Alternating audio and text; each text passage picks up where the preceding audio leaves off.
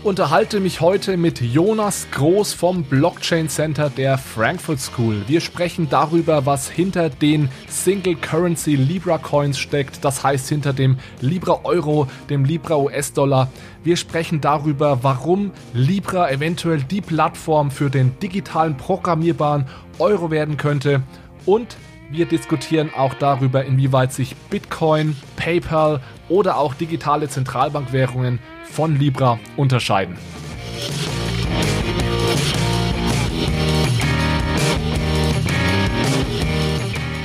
Hallo zusammen und herzlich willkommen zu einer neuen Episode von Bitcoin, Fiat und Rock'n'Roll. Hier geht es um digitale Währungen, um unser aktuelles Geldsystem und um die großen Fragen rund um das Thema Geld.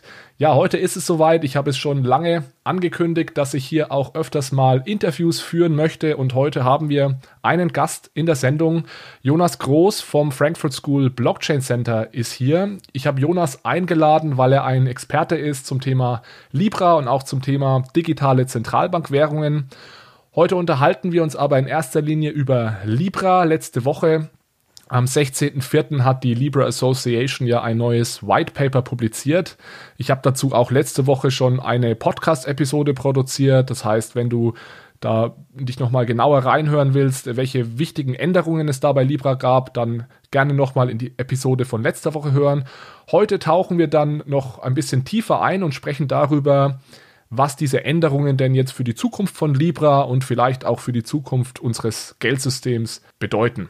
Ich habe mich mit Jonas darauf geeinigt, dass wir keine klassische Frage-Antwort-Interview-Episode machen, sondern wir werden das Ganze eher so als Gespräch handhaben. Das heißt, wir haben uns im Vorlauf auf einige Themen geeinigt und wollen da dann heute einfach ein bisschen ins Detail gehen. Also jetzt aber erstmal Jonas, herzlich willkommen hier im Podcast. Ich freue mich, dass du da bist. Hi Alexander, danke für die Einladung. Ich freue mich auch wirklich sehr hier zu sein und mit dir, ja, wie ich doch finde, ein sehr, sehr spannendes äh, Projekt zu diskutieren. Genau so ist es. Du bist äh, Projektmanager und Research Assistant am Blockchain Center in, in Frankfurt an der Frankfurt School. Gleichzeitig habe ich gesehen, promovierst du auch noch zum Thema digitale Zentralbankwährungen an der Universität in Bayreuth. Wie passt das denn zusammen, beziehungsweise wie bekommst du denn diese beiden Dinge unter einen Hut? Genau, absolut richtig. Also ich fahre hier ein bisschen äh, zweigleisig. Das heißt, die eine Stelle am, Frankfurt School Blockchain Center ähm, ist praktisch konsumiert ungefähr die Hälfte meiner Zeit und die Promotion dann dementsprechend äh, die andere Hälfte. Inzwischen ist es ganz schön, weil ich arbeite in einem, äh, für ein, ein Projekt, was vom äh, Bundesministerium für ähm, Bildung und Forschung gefördert, gefördert wird, wo wir praktisch eine ähm, Blockchain-Plattform mit äh, konzipieren. Und ähm, das im Speziellen für Maschinenbau-Use-Case. Ähm, und in dem Zusammenhang haben Blockchain-Systeme auch ja, zahlreiche Vorteile, auf die wir später auch eingehen werden, wenn wir über pro programmierbares Geld sprechen. Und deswegen ist es so diese Komponente von, von Zahlungen und ähm, ja, Kryptowährungen, DLT-basierten Zahlungen etc. auch so ein bisschen ähm, in meiner ähm, Arbeit am Frankfurt School, an der Frankfurt School mit ein Teil. Und äh, einen Teil meiner Arbeit am Frankfurt School außerhalb ähm, des Projekts bringe ich, verbringe ich auch damit, dass ich ähm, viel Research betreibe zu aktuellen Themen. Das heißt, ich habe zum Beispiel auch letztes Jahr, als Libra aufkam, ähm, im Arbeit meiner Tätigkeit am Blockchain Center zu Libra einige Artikel geschrieben, auch ein paar Vorträge gehalten. Das heißt, ich bin auch von Anfang an an dem Thema mit, mit dabei. Aktuell sind natürlich auch, äh, du hast schon genannt, digitale Zentralbankwährungen so ein ziemlich heißes Thema. Auch da schreibe ich ein paar Artikel während meiner Zeit am Blockchain Center. Und ähm, das ist natürlich sehr, sehr schön, weil ich dadurch auch einige Synergieeffekte zur Promotion realisieren kann. Ja, du, du sagst hier ganz bescheiden einige Artikel. Also ich habe das Gefühl, dass ihr dort am Blockchain Center unglaublich viel äh, Content produziert. Das ist ja äh, gemeinsam mit äh, Philipp Sandner, äh, sehe ich da regelmäßig Artikel aufpoppen zu dem Thema. Ihr habt ja auch jetzt, und damit kommen wir vielleicht auch gleich zum Thema, schon ich denke, einen Tag oder einen halben Tag, nachdem die Libra Association jetzt dann am 16.04. ihr neues White Paper ja, ähm, herausgebracht hat, habt ihr auch sofort einen relativ langen und, und detaillierten Artikel auf Medium veröffentlicht. Also ich finde, ihr seid da auf jeden Fall relativ schnell unterwegs.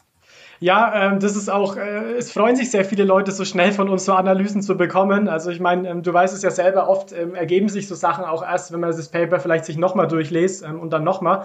Ähm, aber unsere Strategie ist eben schon, wenn es jetzt wirklich News in dem Bereich gibt, da ähm, recht schnell auch wirklich was zu produ produzieren, damit wir da einfach auch ähm, mit, mit an der vordersten Front sind und die, die interessierten Leute mit Informationen versorgen können. Und jetzt ist natürlich auch ein bisschen Zeit jetzt auch vergangen seit dem Medium-Artikel letzte Woche. Deswegen äh, freue ich mich auch ein paar in der Zwischenzeit gewonnenen Erkenntnisse, die in dem Artikel noch nicht zu finden sind, heute mit äh, dir zu diskutieren. Ja, also genauso geht es mir auch. Normalerweise in den ersten Tagen oder in den ersten ein, zwei Wochen, wenn man sich mit dem Thema beschäftigt, da poppen dann jeden Tag nochmal neue Erkenntnisse auf. Dann lass uns doch gerne mal ins Detail gehen oder über das neue White Paper sprechen. Also es, wie gesagt, letzten Donnerstag, 16. April, hat die Libra Association dieses neue White Paper veröffentlicht, nachdem im Juni 2019 das erste White Paper veröffentlicht wurde. Also deswegen sprechen wir jetzt, wenn wir über das neue Libra sprechen, oft mal von Libra 2.0. Damit meinen wir jetzt einfach die Änderungen im neuen White Paper.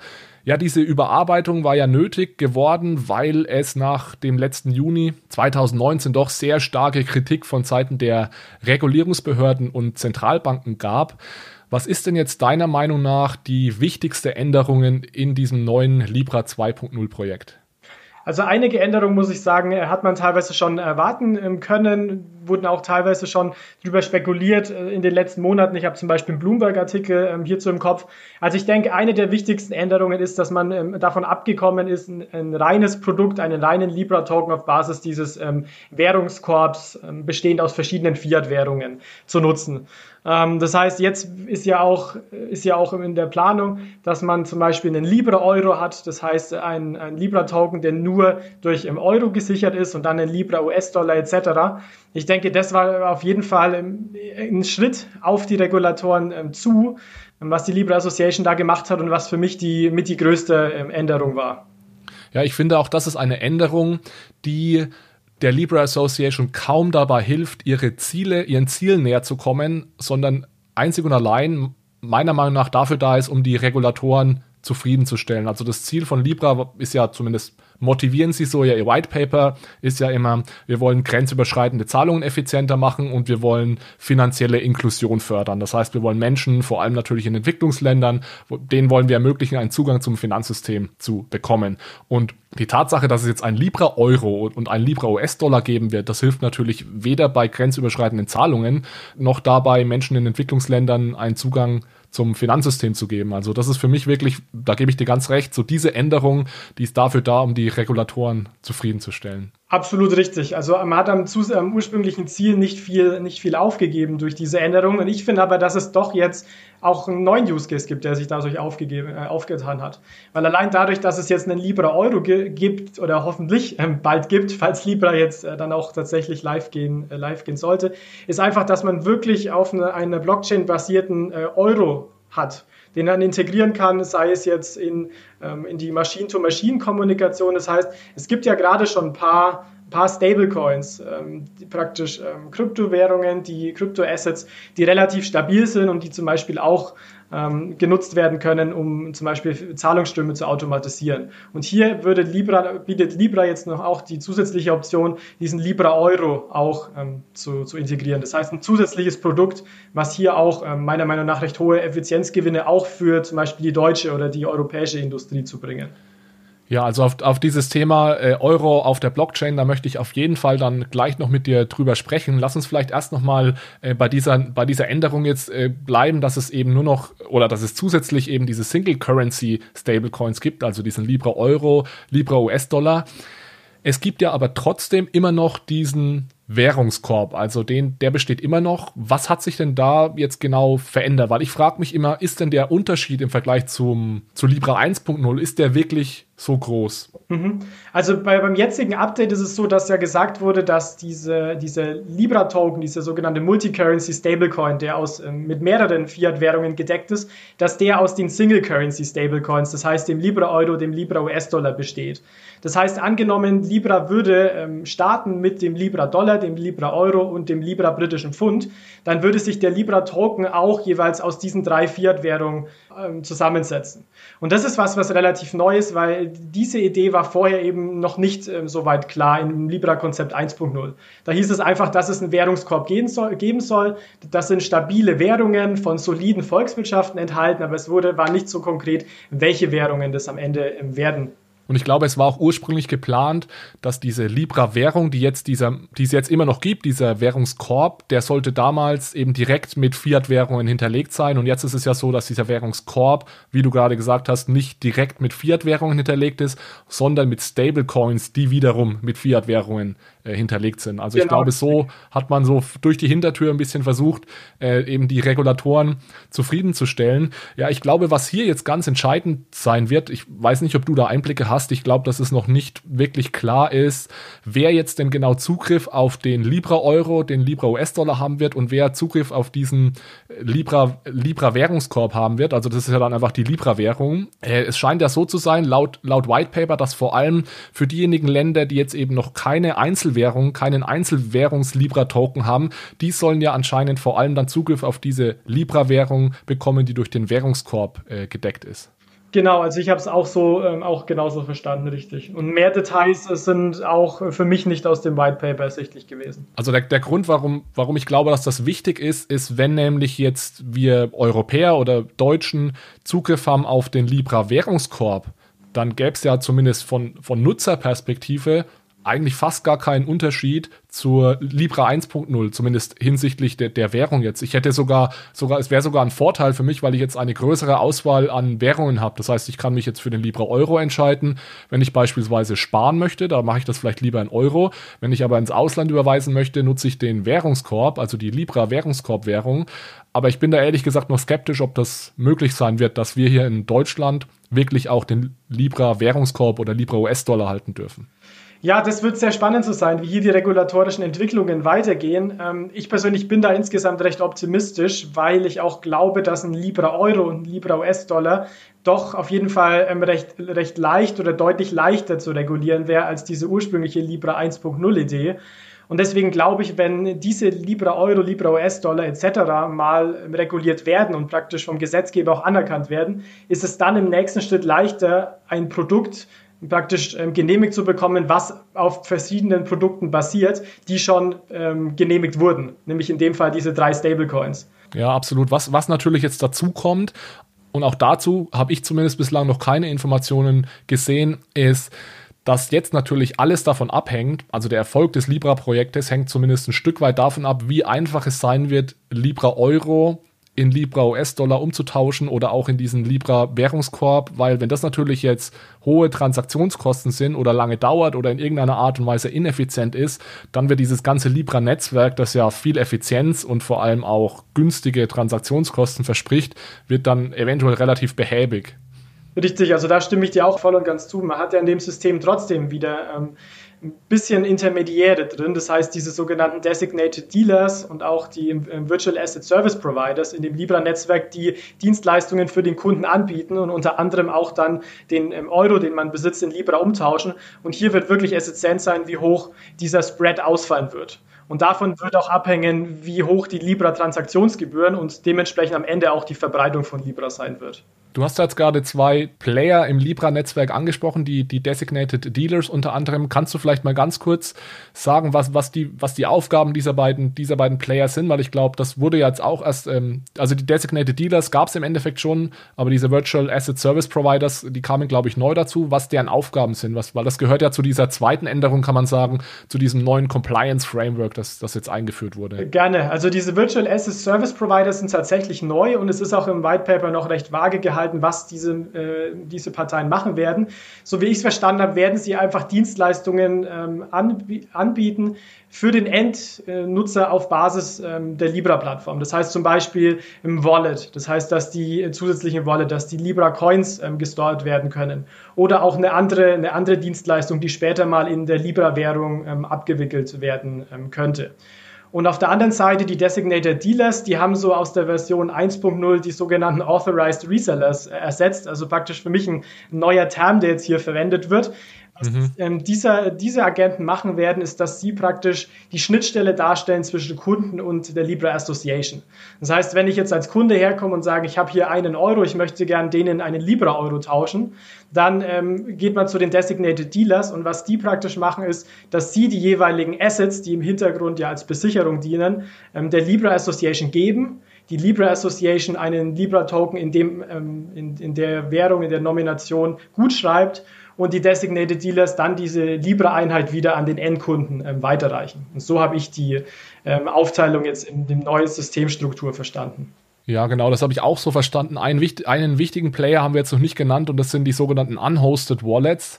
Ich habe es ja gerade gesagt, ein Hauptziel der Libra Association ist ja die finanzielle Inklusion. Und das Problem mit den Designated Dealers und auch mit den Virtual Asset Service Providers ist es ja, dass die relativ streng reguliert sind und man deswegen eventuell nicht die Menschen jetzt in den Entwicklungsländern erreicht. Also da bräuchte man dann eventuell Setups oder Institutionen, die nicht ganz so streng reguliert sind, um eben denjenigen auch einen Zugang zum Finanzsystem zu ermöglichen. Da ist dann aber wieder dieser Trade-off mit der Regulierung, dass man ja sagt, gleichzeitig müssen wir natürlich auch schauen, dass die wichtigsten Regulierungsanforderungen äh, eingehalten werden. Also da sehe ich noch so ein bisschen einen potenziellen Konflikt zwischen dem, was die Libra Association da versucht anzubieten und was eventuell die Regulierungsbehörden verlangen. Wenn man sich die Virtual Asset Service Provider und auch die Designated Dealers anschaut, werden die laut White Paper wirklich sehr streng reguliert werden. Das heißt, ähm, allein wenn man, wenn man als so ein Akteur zugelassen werden muss, ähm, braucht man dann natürlich rechtliche Nachweise, man braucht einen Ausweis, man braucht ein Bankkonto etc. Und Libra wirbt ja genau damit, eben die Unbanked People ihnen Zugang zum Finanzsystem zu gewährleisten. Und deswegen sind auch meiner Meinung nach diese Unhosted Wallets sehr, sehr essentiell, weil das die potenziellen Teilnehmer sind, die gerade noch äh, unbanked sind, also keinen Zugriff zu Bankdienstleistungen haben und die aber die Libra Association adressieren will, sodass auch diese Parteien Zugriff bekommen. Und hier muss ich aber sagen, ähm, ja, ist für mich noch nicht ganz klar, wo die Reise hingehen soll, weil leider die, ähm, diese Unhosted Wallets recht recht, recht unkonkret noch im neuen White Paper beschrieben wurden, meiner Meinung nach. Ja, sehr oberflächlich. Also es fehlt, ich meine, es ist ein White Paper, das habe ich nach dem ersten White Paper schon gesagt, das ist jetzt kein voll ausgearbeitetes Konzept und genauso sollte man das auch äh, annehmen, denke ich mal eine Sache, die ich jetzt noch sehr wichtig finde und die auch noch nicht geklärt ist äh, oder mir zumindest nicht ganz klar ist, ist, was ist denn genau das Businessmodell von Libra? Also wie will Libra im Endeffekt oder die Libra Association Geld verdienen? Also hier gibt es verschiedene Einnahmenquellen. Das eine ist natürlich äh, die Transaktionsgebühren. Das heißt, Libra zielt ja darauf ab, ähm, anderen Wettbewerbern das Geschäft ein bisschen streitig zu machen, dadurch, dass sie einfach billiger sind als manche andere. Mhm. Also das Ziel ist ja vor allem ähm, Cross-Border Payments, ähm, praktisch die Effizienz in dem Bereich zu erhöhen. Nach aktuellen Daten der Weltbank ähm, kosten äh, Cross-Border-Payments im Durchschnitt, also Zahlungen über Grenzen hinweg, 7% Transaktionsgebühren äh, des Volumens. Ja. Und das ist natürlich immens. Und die Libra Association möchte genau hier ran und sagen, hey, wir können das billiger machen. Das heißt, ähm, man kann auf jeden Fall erwarten, dass die Fees niedriger werden werden, äh, niedriger liegen werden als die 7%.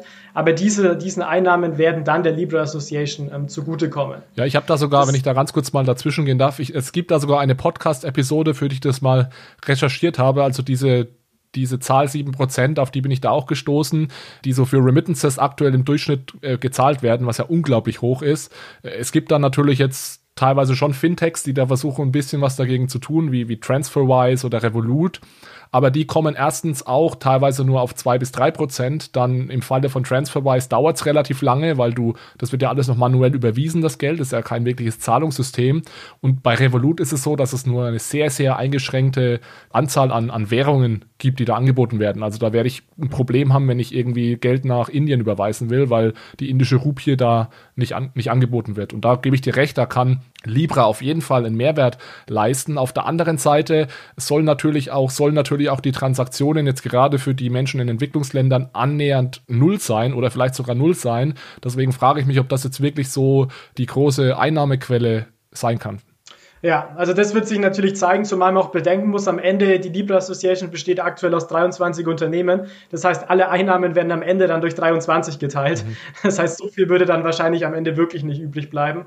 Die zweite Einnahmequelle sind natürlich die ähm, Zinseinkünfte aus den zugrunde liegenden Staatsanleihen.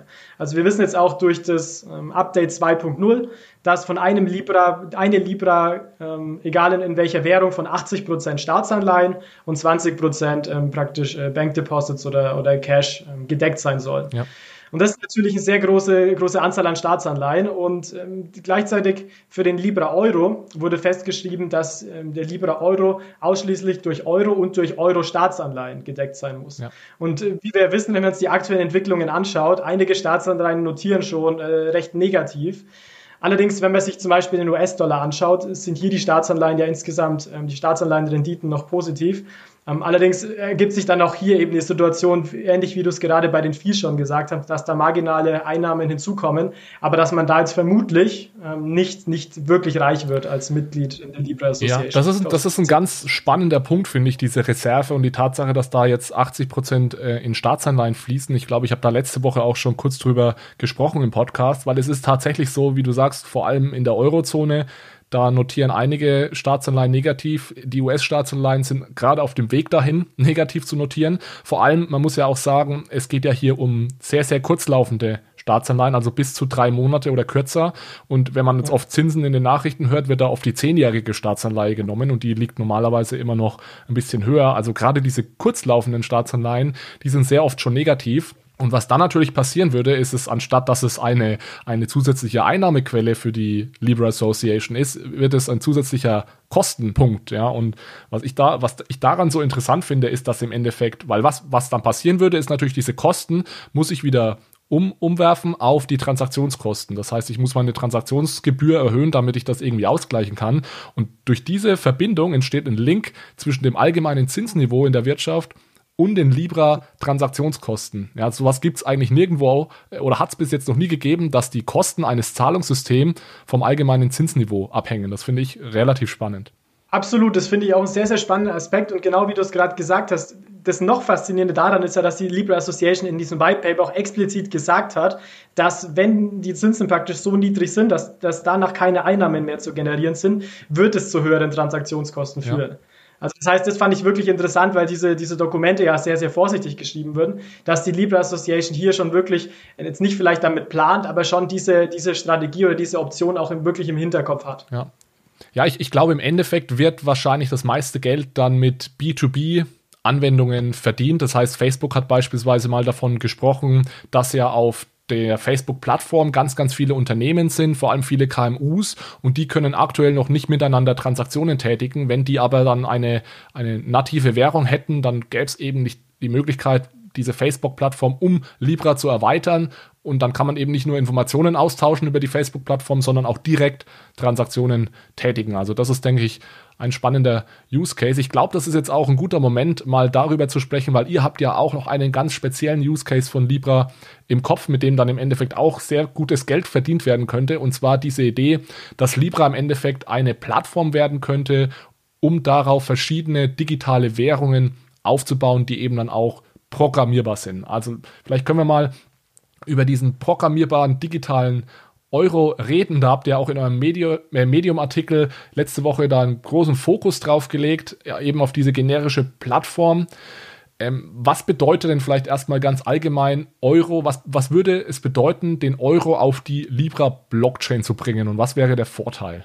Genau, also du hast es gerade schon gesagt, der wichtigste Vorteil ist wirklich von so Blockchain-Systemen, dass man dadurch ähm, Geld programmierbar machen, programmierbar machen kann. Also was das Ganze praktisch, äh, wie man das Ganze ein bisschen erklären kann, ist, dass man im Code ähm, der Blockchain definiert, wenn ein bestimmtes ähm, Event eintritt, dann wird ein Folgeevent ähm, ausgelöst. Und das kann man zum Beispiel durch Smart Contracts eben ähm, ja, durchführen, wie es zum Beispiel heute auch schon ähm, auf der Ethereum-Blockchain der Fall ist. Wenn man hier zum Beispiel ein Beispiel denken kann, ist, wenn ich jetzt als Privatperson zum Beispiel ein Paket bekommen, bekommen habe, angenommen, das würde über die Blockchain ähm, praktisch gespeichert werden, meine, meine Daten über die Lieferung etc., könnte ich zum Beispiel mit meinem Fingerabdruck ähm, bestätigen, dass das Paket wirklich bei mir angekommen ist. Und nur durch diesen Fingerabdruck könnte dann eben passieren, dass automatisch im Hintergrund Zahlungen ähm, abgelöst, ausgelöst werden können. Und das passiert äh, wirklich recht einfach ähm, auf diesen Blockchain-Systemen. Und das wäre eben auch ein sehr, sehr großer Vorteil der Libra-Plattform, dass auch diese programmierbares Geld hier abgebildet werden kann. Und das ist vor allem von großem Vorteil, wenn man wirklich an die äh, Machine denkt. Also wenn man vielleicht ein bisschen in die Zukunft schaut, wird es später Maschinen geben, die zum Beispiel autonom Zahlungen tätigen. Man denkt vielleicht auch an, auch an autonomes Auto, was jetzt zum Beispiel tankt und vielleicht mit Bestätigung vom Fingerabdruck des Menschen dann automatisch das, das Tankgeld im Micropayment äh, transferiert mhm. etc. Und hier sind wirklich super viele ähm, Use Cases denkbar. Klar, das ist vielleicht heute noch nicht da, aber wenn man mal wirklich ein paar Jahre in die Zukunft denkt, ähm, ergeben sich hier wirklich äh, meiner Meinung nach beeindruckende Geschäftsmodelle. Aber ist da die Libra Blockchain effizient genug, um gerade so Micropayments und Machine-to-Machine-Payments abzuwickeln? Weil was ich jetzt gehört habe, sollen auf der Libra Blockchain ungefähr 1000 Transaktionen pro Sekunde möglich sein. Das wäre jetzt für eine Machine-to-Machine-Economy wahrscheinlich noch viel zu wenig. Ähm, das ist absolut richtig, ja. Also wir sehen aber teilweise, wenn wir zum Beispiel jetzt in die Welt in China schauen mit der digitalen Zentralbankwährung, die die gerade einführen, dass die zumindest das, was man hört, 300.000 300 Transaktionen pro Sekunde abwickeln wollen. Ähm, und das zumindest teilweise auf dem Blockchain-System basiert. Das heißt, selbst wenn es jetzt 1000 Transaktionen wären, das wäre natürlich zu wenig, um da wirklich äh, alle Maschinen oder viele Maschinen dran anzubinden. Aber auch hier die Libra Association betont ja auch immer, dass sie ähm, ihr System weiterentwickelt, dass auch der Konsensmechanismus in der Blockchain weiterentwickelt werden mhm. Und vielleicht wird später auch eine Art Proof of Authority Konsensus hier eine Rolle spielen, wo eben dann ähm, nur weniger Parteien als jetzt gerade die Transaktion bestätigen müssen. Und das würde dazu führen, dass auch mehr Transaktionen pro Sekunde ähm, möglich sein werden. Also das heißt hier, es ist noch viel, noch viel Entwicklung drin. Es steht ja auch die, die Libra-Plattform noch nicht. Wir können die ja noch nicht sehen. Ja. Das heißt, hier es können noch viele verschiedene Entwicklungen erwartet werden, aber grundsätzlich besteht meiner Meinung nach das Potenzial, dass man auch einen Großteil der Machine-to-Machine-Payments wirklich über so eine DLT-basierte Plattform auch abwickeln kann. Es gibt ja jetzt schon andere Player, sage ich mal, in, in diesem Markt, die auch schon in Euro auf der Blockchain sogar aktuell schon anbieten. Ich glaube, Cash on Ledger ist da ein Beispiel aus, aus Köln, wenn mich nicht alles täuscht. Wieso glaubst du jetzt, dass Libra da besser ist oder mehr Erfolg haben wird als die Konzepte, die jetzt die, die es teilweise schon gibt und die, soweit ich das überblicke, auf der Ethereum Blockchain oft aufbauen oder auf einer anderen Art von Permission Blockchain. Wieso glaubst du, dass Libra da jetzt erfolgreich sein könnte? Absolut. Also gerade gibt es wirklich schon einige Startups, die, die sich in dem Bereich positionieren und hier zum Beispiel auch, ähm, wie am Beispiel Cash on Ledger oder auch Monerium im Island, ähm, eine E-Geld-Lizenz nutzen, um praktisch dann äh, Fiat-Währungen ähm, digital auf der Blockchain abzubilden. Ich will nicht unbedingt sagen, dass Libra, dass es äh, besser wäre als die anderen Alternativen. Nur Libra hat eben den Vorteil, dass es eine, eine riesengroße Plattform bieten kann mhm. und ähm, vermutlich über, über einen Klick, über eine Einstellung auch wirklich ähm, Millionen oder teilweise ja bis in die Milliarden Leute Zugriff zu dem Libra-Ökosystem haben können.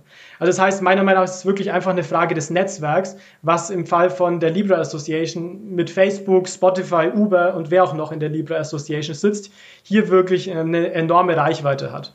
Ja, also ich finde das auf jeden Fall extrem spannend, dass ihr diesen Use Case äh, programmierbarer E-Euro oder programmierbares Fiat-Geld da so betont, weil offiziell ist das ja nicht der Use Case von Libra. Also man liest davon ja im White Paper, soweit ich das überblicke, kein, kein Wort. Äh, warum glaubst du, dass das von der Libra Association selbst nicht mehr gepusht wird, dieses Thema?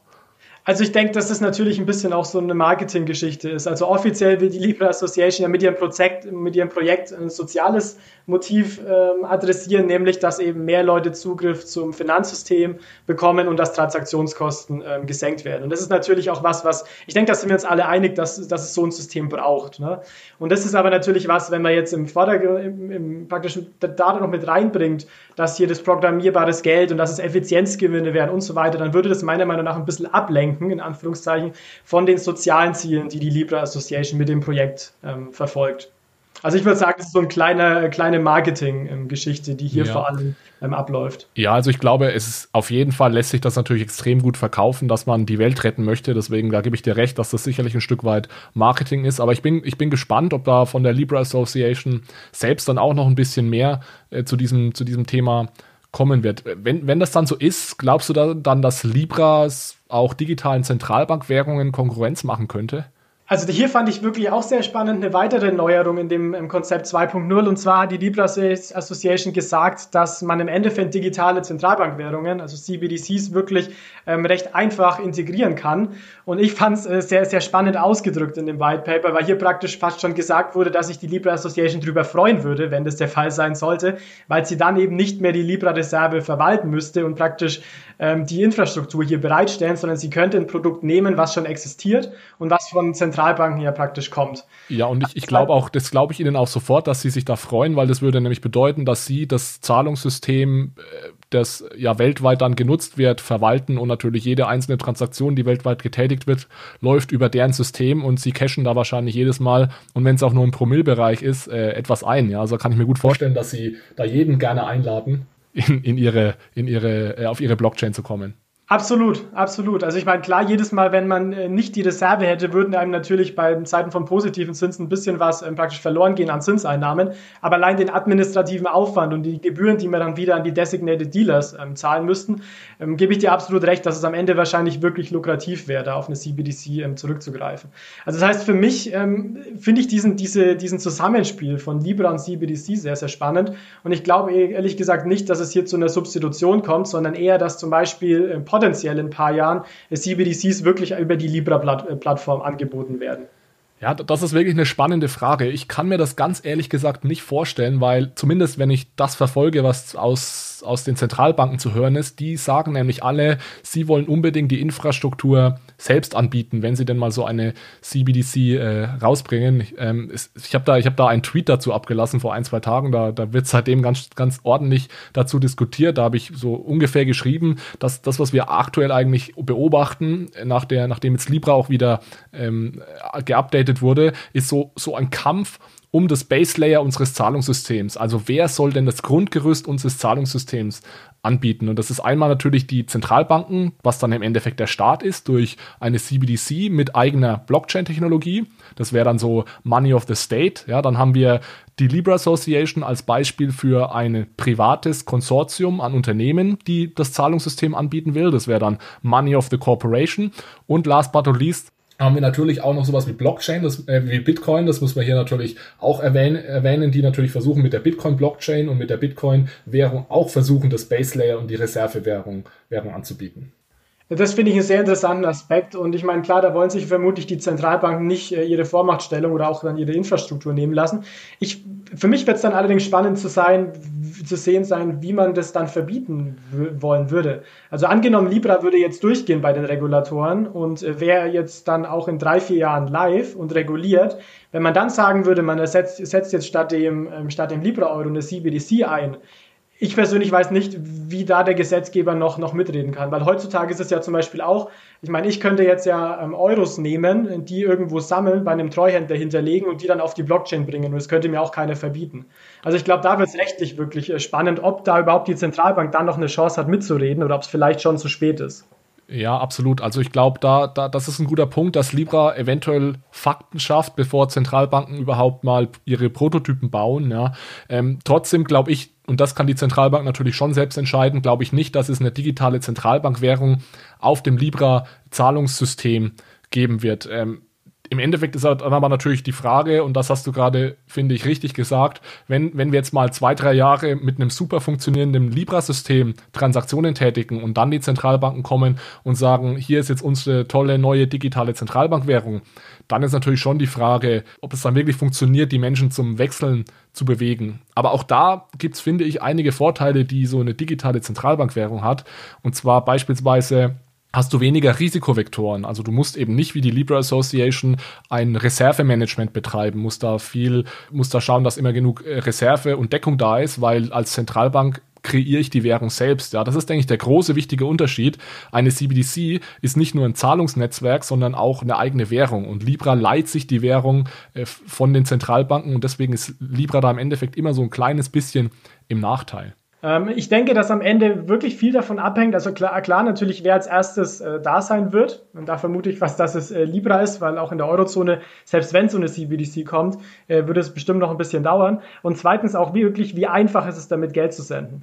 Also würde Libra tatsächlich ähm, in WhatsApp, Instagram, Facebook integriert werden und wirklich per Einklick man Geld überweisen könnte, ist für mich die Frage, warum sollte ich mir jetzt noch eine zusätzliche App runterladen, wo ich mich vielleicht noch dreimal identifizieren muss oder wie jetzt hier auch mit den ähm, aktuellen, mit den Banken, wo ich dann noch eine extra ähm, TAN brauche, ähm, das noch bestätigen muss. Also ich denke, da, da steht und fällt sehr, sehr viel mit der Benutzerfreundlichkeit ähm, am Ende so ein spannender Wettkampf in Anführungszeichen werden. Ist vielleicht auch ein ganz guter Punkt, ähm, Stichpunkt, um mal ins nächste Thema zu gehen. Ich würde, wir haben uns ja vorgenommen, auch nochmal drüber zu reden, wie denn Libra sich jetzt von ähnlichen oder anderen Projekten aus dem Bereich der digitalen Währungen unterscheidet. Und im Endeffekt haben wir jetzt gerade schon darüber gesprochen, inwieweit sich Libra von so einer digitalen äh, Zentralbankwährung unterscheidet. Also klar, ich habe es gesagt, Libra ist eben private, ein privates Design und digitale Zentralbankwährung wäre wirklich der Start. Ich tendiere, wie gesagt, eher dazu, dass der Staat dieses Base Layer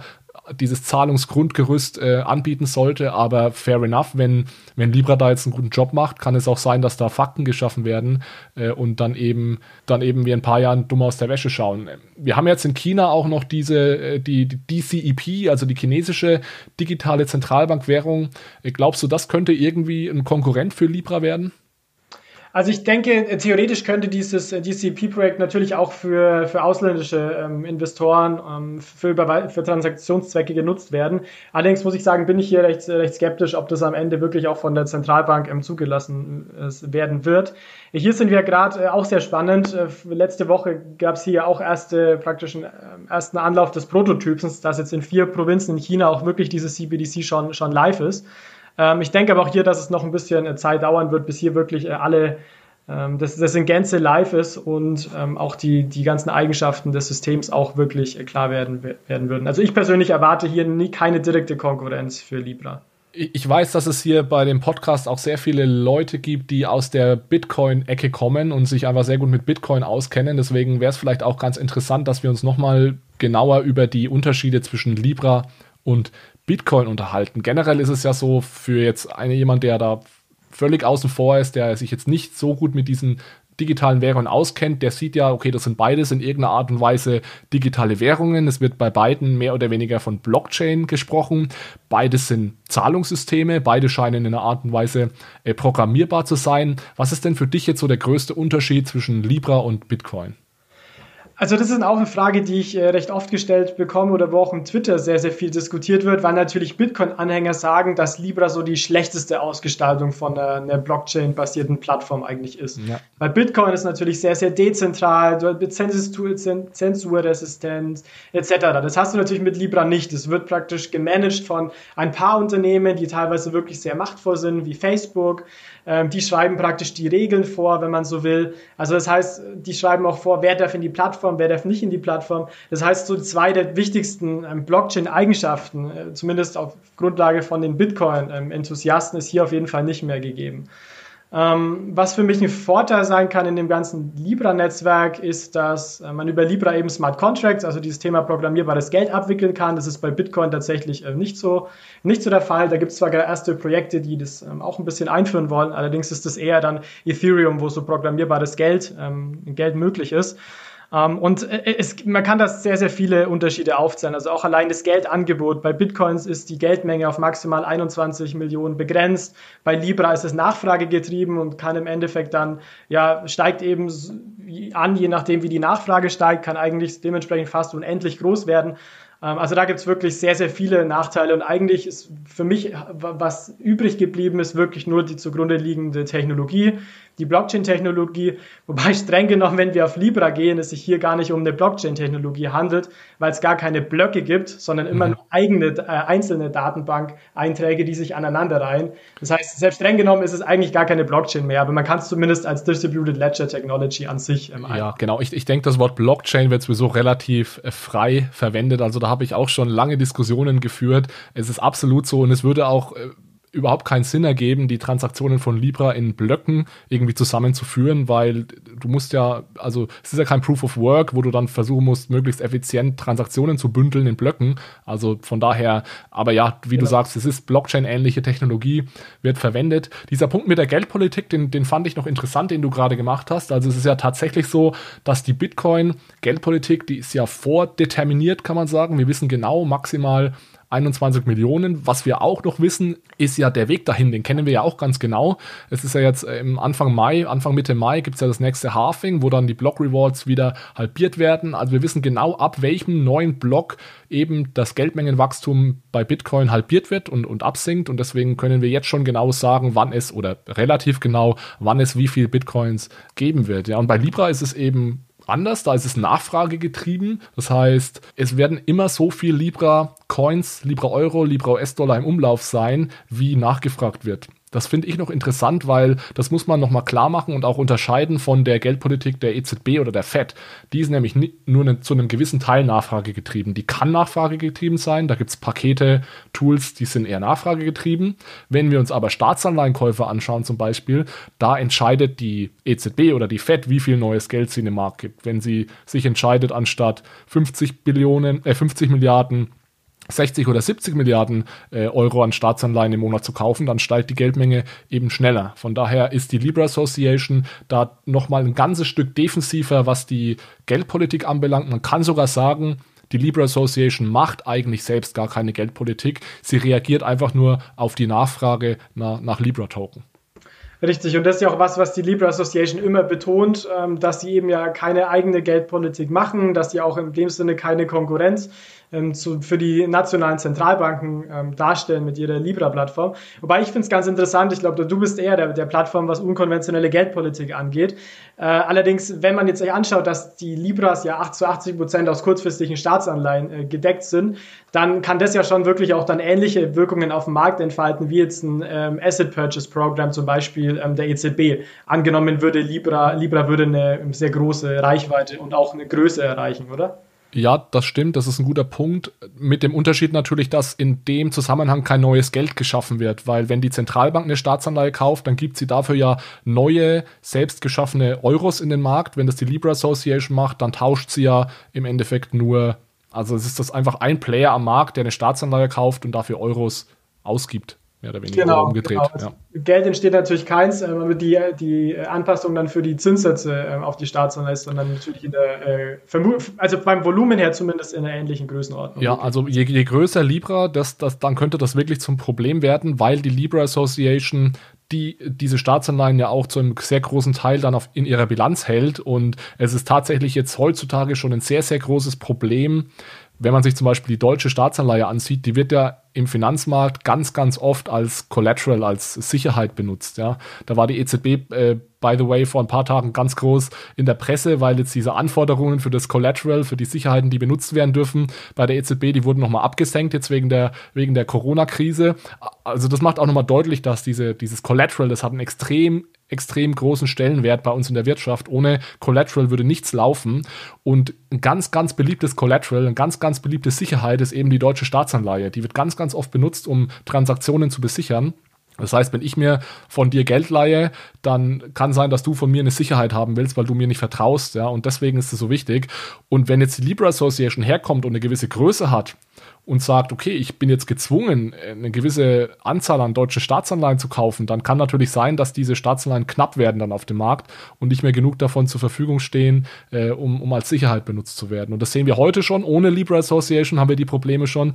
Und das könnte dann tatsächlich auch noch, ja, sich, sich verschlimmern, diese Situation. Richtig, also da wird es wirklich spannend, wenn Libra sehr, sehr groß werden sollte und vielleicht auch im zwei-, dreistelligen Milliardenbereich. Ich meine, ausschließen würde ich es jetzt nicht, auch wenn es natürlich ein sehr, sehr weiter Weg ist weil dann wirklich dadurch ja auch durch die Maßnahmen der, der Libra Association auch wirklich die Marktpreise ähm, ja, beeinflusst werden können. Wenn jetzt die Libra Association sagen würde, wir wollen jetzt nicht nur noch ähm, bis zu drei Monaten Fälligkeit Startanleihen kaufen, sondern äh, bis zu fünf Jahren zum Beispiel, dann würde das ja wirklich auch dann bei dem Volumen, was dahinter steckt, das ist ja wirklich eine, eine enorme Größe möglicherweise, könnte das die Marktpreise tatsächlich beeinflussen. Ein Unternehmen, das immer verglichen wird mit Libra, ist PayPal. Also ich habe das Gefühl, dass jeder Zweite äh, auf mich zugekommen ist und gesagt hat, ja, Libra ist doch nur dasselbe wie PayPal. Was sind denn deiner Meinung nach die Unterschiede zwischen Libra und PayPal? Vielleicht noch als, letzte, als letztes Projekt, das wir so als Vergleich herziehen. Ja, ähm, also ich denke, wenn man sich jetzt wirklich Libra auch in, bei uns anschaut und sich jetzt den Libra Euro ähm, anschaut, der es dann potenziell gibt, ist halt wirklich wieder der hauptsächliche Vorteil, dass dann der Libra ähm, Euro auf einer DLT basiert und dass man da wieder programmierbares Geld hätte, ähm, was mit den besprochenen Automatisierungs- und Effizienzgewinn einhergehen könnte. Also die technologische Basis ist, ist natürlich eine ganz andere. Und ich finde, der zweite Hauptunterschied wird vor allem dann deutlich, wenn man an die Schwellen- und Entwicklungsländer denkt.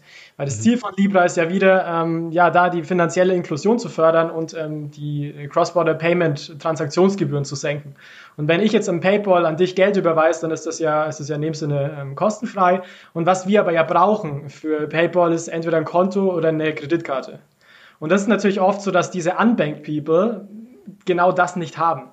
Das heißt, die können in dem Sinne, selbst wenn es in dem Land PayPal gibt, äh, PayPal, so wie ich das ähm, verstanden habe, bisher nicht nutzen, weil die eben keine, ähm, kein Bank, Bankkonto haben, auch keine Kreditkarte und vielleicht möglicherweise nicht mal ein Ausweisdokument.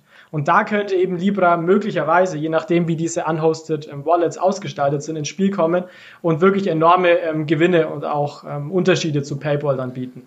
Ja, das, das sehe ich genauso. Das ist auch so der Klassiker, glaube ich, so unter, wenn man sich mit Leuten in der westlichen Welt über solche Projekte unterhält und da gehört Bitcoin genauso dazu, dann ist es natürlich immer die westliche Brille, die wir aufhaben und sagen, ja, wozu brauchen wir denn das überhaupt? Ja, das ist doch völliger Quatsch, weil wir können das gar nicht brauchen und das ist aber eventuell auch außerhalb oder mal über den Tellerrand geschaut, eventuell doch Use Cases für sowas gibt. Da, da kommen dann viele, viele nicht drauf. Richtig, ja, ich glaube Siehst du noch einen Hauptunterschied? Das würde mich auch interessieren. Ähm, ja, also vielleicht ein Punkt, den du auch gerade genannt hast, dass PayPal ja kostenlos ist. Das stimmt für die Nutzer. Im Hintergrund ist PayPal aber relativ teuer, denn für einen Händler ist es weit davon entfernt, kostenfrei zu sein. Also die Händler tragen da schon noch relativ hohe Kosten. Das heißt, gerade für Händler könnte es da Anreize geben, dann auf die Libra-Plattform äh, zu wechseln. Ansonsten sehe ich das sehr ähnlich wie du, dass vor allem das, die Pro Programmierbarkeit eben der Unterschied ist, die Smart Contracts und dieser Zugang zum, zum Finanzsystem. Und äh, du hast es auch gesagt, dass die, die Technik ist natürlich eine völlig andere und hat ganz andere Möglichkeiten. Ich sehe da eher Unterschiede als Gemeinsamkeiten, auch wenn ich verstehe, dass jemand, der sich nur oberflächlich damit befasst, eventuell im ersten Moment glauben kann, dass es dasselbe ist. Ja, das ist auch sehr spannender Effekt mit den, äh, mit den Händlern im Hintergrund, weil wenn die da wirklich gerade auch ordentlich an Gebühren, äh, Gebühren zahlen, das kann sich durch Libra natürlich ändern, je nachdem, wie das System ausgestaltet wird und wie hoch auch die Spreads im Libra-Netzwerk werden. Aber potenziell kann das ja dann wirklich auch ordentliche äh, Vorteile für die Händler bieten, das stimmt. Ja, auf jeden Fall. Ja, lass uns doch vielleicht mal einen kleinen Ausblick wagen. Es wurde ja offiziell angekündigt, dass Libra noch Ende 2020 kommen soll. Es wurde jetzt auch gleichzeitig mit der Veröffentlichung des White Papers gleich noch eine Lizenz als Zahlungssystem in der Schweiz beantragt. Also die Libra Association ist ja in der Schweiz beheimatet und in der Schweiz hat die FINMA die Hoheit über das, die Finanzmarktaufsicht. Und da hat die Libra jetzt letzte Woche auch noch einen Regulierungsantrag gestellt. Sie will da als sogenanntes Zahlungssystem beantragt werden. Also es geht voran, aber glaubst du, dass, die, dass das ganze Projekt jetzt im Jahr 2020 noch live gehen kann? Ähm, also im letzten, im Konzept 1.0 hieß es ja noch, dass man im ersten Halbjahr 2020 live gehen möchte. Das ist natürlich mhm. jetzt auch durch die Änderungen absolut unrealistisch. Ich persönlich glaube auch, dass es unrealistisch ist, dass in der zweiten Jahreshälfte ähm, Ende 2020 Libra live gehen wird. Wenn man sich bedenkt, dass die Libra Association ja jetzt bereits einen Antrag ähm, bei der FINMA eingereicht hat, um praktisch, wenn man so will, reguliert zu werden, ist hier noch das Problem, dass äh, die Schweiz ja nicht Teil der EU ist und dementsprechend äh, diese sogenannten Passporting-Regeln nicht, ähm, nicht für Libra gelten. Das heißt, wenn sie, selbst wenn Libra jetzt in der Schweiz relativ schnell eine Lizenz bekommt, müsste man, ähm, auch wenn ich kein Rechtsexperte bin, aber höchstwahrscheinlich auch bei der BaFin noch ähm, eine Lizenz praktisch beantragen und die erst bekommen. Und ich glaube allein das, um in Deutschland zu operieren. Und ich glaube ehrlich gesagt nicht, dass diese beiden Regulierungsbehörden wirklich so schnell ähm, handeln werden. Zumal bei Libra ja auch immer wieder betont wird, dass das nicht nur die ein, zwei Zentralbanken ähm, und auch Aufsichtsbehörden Regulatoren sind, sondern dass da weltweite Regulatoren praktisch mitsprechen und die das, wenn man so will, auch gemeinsam vorgehen und gemeinsam ähm, unter die Lupe nehmen. Ja, ich, ich glaube auch, dass Libra jetzt nicht gleichzeitig in mehreren Ländern oder in den wichtigsten Ländern kommen wird. Ich denke, es wird erstmal vielleicht in kleineren Ländern und eventuell ist da die Schweiz sogar ein Kandidat. Erstmal so wie jetzt ähnlich wie die chinesische Zentralbankwährung in, in kleinerem Maßstab erstmal getestet werden. Ich habe mich zufällig, hatte ich die Möglichkeit, mich vor einigen Wochen an der, an der Uni, als der Corona-Wahnsinn noch nicht ausgebrochen war, konnte ich mich mit dem äh, Mark Branson unterhalten. Er ist der, der Chef der FINMA in der Schweiz. Also das war noch vor dem vor der Veröffentlichung des White Papers und da habe ich ihn gefragt, da, damals war es ja dann so, dass man schon lange nichts mehr von Libra gehört hat, wie das so die Verhandlungen sind und wie, was so die FINMA zu der ganzen Sache denkt. Und er kam mir extrem offen vor. Also er hat erstmal gesagt, die mhm. FINMA ist offen gegenüber Innovationen. Das ist jetzt natürlich eine Herausforderung, die sie, die sie annimmt. Und er hat nochmal drüber gesprochen, dass man eben Libra als Zahlungssystem ähm, regulieren will. Das haben, hat ja die FINMA selbst vorgeschlagen, mehr oder weniger, als Zahlungssystem. Und ja, er hat natürlich keine Details genannt zur, zu den Verhandlungs, äh, zur Verhandlungssituation. Der war sicherlich damals schon relativ gut im Bild. Und ja, eventuell wäre das wirklich eine Möglichkeit, dass die erste Libra-Währung ein Libra-Schweizer Franken ist. Absolut. Ähm, was mich eigentlich hier gewundert hat, ist auch wirklich, dass der Schweizer Franken nicht im White Paper genannt ist als äh, mögliche ähm, erste Stablecoin. Das stimmt. Ähm, das fand ich wirklich überraschend, weil ich auch gedacht habe, die Strategie, die du gerade vorschlägst, könnte doch wirklich zielführend sein, sich dort schnell regulieren zu lassen, dann so einen Schweizer Franken anzubieten ähm, und dann Libra praktisch zu starten. Ja, ich glaube allerdings, dass das wirklich dann jetzt auf, wegen des White Papers, also entweder haben es vergessen, das kann ich mir aber eigentlich nicht vorstellen. Ja, ich, ich glaube, es ist so, ich meine, die haben die haben natürlich jetzt erstmal gesagt, wie würde unser Lib wie würde das Libra-Projekt aussehen und dann sagen sie natürlich, okay, es wird natürlich ein Libra US-Dollar geben und ein Libra Euro, dass der erste Schritt vielleicht erstmal ein Libra Schweizer Franken ist oder eine Libra norwegische Krone. Das ist natürlich steht auf einem anderen Blatt, weil sie haben ja im White Paper überhaupt nicht darüber gesprochen, was jetzt die konkreten ersten Schritte sind, um live zu gehen. Aber ich könnte mir, selbst wenn das jetzt nicht im White Paper steht, schon vorstellen, dass das so ablaufen könnte. Mhm, das könnte sein, ja. Ja, es, es, gab ja, was ich jetzt denke ich wichtig finde, sind mal die ersten Reaktionen so der Regulierungsbehörden abzuwarten. Dann kann, könnte, kann ich zumindest besser einschätzen, wie das Ganze jetzt aufgenommen wird und, äh, und dann vielleicht auch eingeordnet wird. Ich weiß nicht, ob du da schon einige Reaktionen mitbekommen hast. Ich weiß, das Handelsblatt hat da einen Artikel veröffentlicht, den kann ich gerne mal in den Show Notes dann verlinken. Hast du da irgendwas mitbekommen von Politikern oder Regulierungsbehörden, die sich da schon geäußert haben? Ich habe tatsächlich bisher überraschenderweise auch nur diesen Handelsblattartikel dazu ähm, gelesen. Also irgendwie halten sich da Regulatoren und Politiker noch ähm, merklich zurück. Vielleicht auch, weil sie sich das erst nochmal genauer äh, anschauen wollen. Das würde ich prinzipiell begrüßen, weil die Reaktion nach Libra 1.0 man teilweise schon schnell gemerkt hat, dass das Konzept eigentlich nicht ganz ähm, verstanden wurde. Das stimmt. Ähm, aber hier bin ich auch sehr gespannt, was uns die nächsten Wochen hier noch bieten werden. Ja, also ich habe noch einen eine Kommentar gelesen vom Andreas Krautscheid. Er ist der Hauptgeschäftsführer des ähm, Bundesverbandes Deutscher Banken. Er hat natürlich gesagt, dass wir jetzt aufpassen müssen, ja, dass sich das Kräfteverhältnis der Zahlungsdienstleister in Europa verschiebt sich. Also die Banken haben natürlich Angst, da jetzt äh, ja Geschäfte zu, ver zu verlieren. Also er hat auch davon gesprochen, dass wir nicht zu viel in Abhängigkeit von amerikanischen und chinesischen Unternehmen kommen dürfen. Da hat er eventuell etwas vernachlässigt, dass die Libra Association ja in der in der Schweiz sitzt, aber da hat man schon eher gemerkt, dass, dass da ja Respekt, also wird auf jeden Fall ernst genommen, das ist klar, dieses Projekt.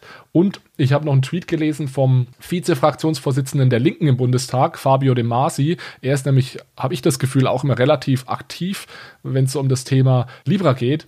Er redet aber ständig davon, dass er redet eigentlich nicht von der Libra Association, sondern eigentlich, sondern eigentlich nur von Facebook und davon, dass Facebook jetzt zu einer Schattenbank wird und davon, dass jetzt Facebook alle Zahlungsdaten klaut und ja, also ist nicht sonderlich inhaltlich nicht sonderlich äh, wertvoll. Ich meine, das wurde ja nach dem ersten White Paper sehr oft gespielt, diese Karte, dass äh, Facebook jetzt unsere ganzen Daten klaut. Ich glaube, es sollte jetzt den meisten klar geworden sein, dass die Libra Association und Facebook eben nicht dasselbe sind. Facebook ist ein Mitglied von 23. Facebook, habe ich gehört, stellt mittlerweile weniger als 10% des Fundings. Und was ich auch nochmal wichtig finde klarzustellen, ist, dass die Zahlungsdaten, die liegen ja bei den Wallets im Endeffekt. Also nur deine Wallet kennt dich und nur deine Wallet sieht deine Transaktionen beziehungsweise kann die mit deiner Funktion verknüpfen. Und wir haben alle die Möglichkeit, die Calibra Wallet zu wählen. Das wäre die Wallet, die zu Facebook gehört. Da wurde zwar auch versprochen, dass die Daten nicht mit dem Facebook-Profil gemerged werden sollen, aber wenn ich dann Facebook nicht vertraue, dann nutze ich eben nicht die Calibra Wallet, sondern eine der anderen Wallets, die es da geben wird. Also ich sehe da nicht so viele Probleme wie viele, viele der Politiker, die da ihre Kommentare dazu abgegeben haben. Absolut, also ich, ich, ich auch nicht. Und die Punkte, die du jetzt betont hast, sind wirklich sehr, sehr, sehr wichtig, weil auch da, ähm, die, die, Argumente höre ich so oft, aber sie sind halt einfach nicht richtig. Und auch das Thema Facebook als Schattenbank, ähm, ich meine, im Endeffekt würden, werden sie ja reguliert werden. Also da wird kein Weg dran vorbeiführen. Und deswegen wäre dann auch der, der ähm, dritte Ausdruck hier eben Schattenbank auch in dem Kontext nicht wirklich angemessen. Und wer natürlich auch immer ganz vorne dabei ist, ist Olaf Scholz er hat sich jetzt, glaube ich, wieder geäußert. Er hat sich ja nach dem ersten White Paper schon geäußert und hat damals, hat er sich fast ein bisschen blamiert, weil er gesagt hat, dass das Geld muss äh, zu 100 Prozent vom Staat kommen. Das darf also niemand anderes übernehmen, bis ihn dann jemand darüber aufgeklärt hat, dass im Endeffekt über 90 Prozent unseres Geldes eigentlich von Banken kommt und nicht vom Staat. Und ich glaube, jetzt hat er wieder einen ähnlichen Kommentar abgegeben. Ich habe das gar nicht mehr genau, genau im Kopf, aber er ist auf jeden Fall sehr erpicht darauf. Ich meine, was will man anderes erwarten von, von einem Finanzminister, dass das Geldsystem natürlich in staatlicher Hand bleibt? Absolut. Also der Kommentar von, von Olaf Scholz, den ich gelesen habe, ging auch wirklich in die gleiche Richtung wie vom letzten Jahr. Ähm, also entweder es wurde vielleicht der, der auch die, das gleiche Zitat wie im letzten Jahr verwendet, oder es hat sich an seiner Einschätzung wirklich nichts geändert. Aber das würde zeigen, dass eben das Konzept nicht 100% verstanden wurde, um es mal vorsichtig auszudrücken. Ja, es bleibt auf jeden Fall spannend, würde ich sagen. Wir werden auch in den nächsten Wochen noch einiges lernen. Ich habe heute wieder ein bisschen was dazugelernt. Gibt es noch irgendwas, was du zum Thema Libra loswerden wolltest, Jonas? Ähm, eigentlich noch ein kleines, äh, kleines Appell und zwar, wir, wir, sehen jetzt wirklich viel Bewegung auf dem Markt und zwar ähm, Libra, wir sehen CBDCs etc. Also für mich ist wirklich wichtig, dass sich die, dass sich eben die, die Teilnehmer der Volkswirtschaft, auch die Banken eben nicht ausruhen, sondern wirklich diese Themen auch proaktiv angehen, dass auch die Politik ähm, Libra nicht von vornherein ähm, ausschließt, nur weil irgendwie Facebook einer von 23 Teilnehmern ist, sondern dass man sich wirklich diesen Innovationen nicht in den Weg stellt. Ähm, und äh, klar, die müssen dann in geordneten Bahnen ablaufen und dürfen die Finanzstabilität nicht gefährden. Das ist, denke ich, auch klar. Aber man sollte wirklich offen sein gegenüber technologischen Neuheiten, gegenüber innovativen Projekten und sich die zumindest mal ähm, in, innerhalb von größeren Teams auch wirklich mal genauer anschauen und dann wirklich erst Schlüsse, ähm, Schlüsse ziehen, bevor man voreilig, wie es jetzt auch bei manchen Politikern war, wirklich einfach sagt, das wollen wir nicht, obwohl das Konzept eben nicht ganz äh, durchdrungen wurde. Ja, das ist doch ein super Schlusswort, würde ich sagen. Dann bedanke ich mich erstmal ganz herzlich bei dir, dass du da warst, dass du deine Einschätzung zu Libra abgegeben hast. Ich würde sagen, wir bleiben auf jeden Fall in Kontakt und sobald es dann ein Update gibt, können wir uns ja hier nochmal äh, zusammenfinden oder vielleicht auch mal eine, eine Episode zum Thema digitale Zentralbankwährungen aufnehmen. Ich denke, das Thema wird auch nur relevanter werden in den nächsten Monaten. Aber für, für jetzt äh, erstmal vielen Dank, Jonas. Äh, danke, dass du hier warst. Sehr gerne, danke, dass ich hier sein durfte.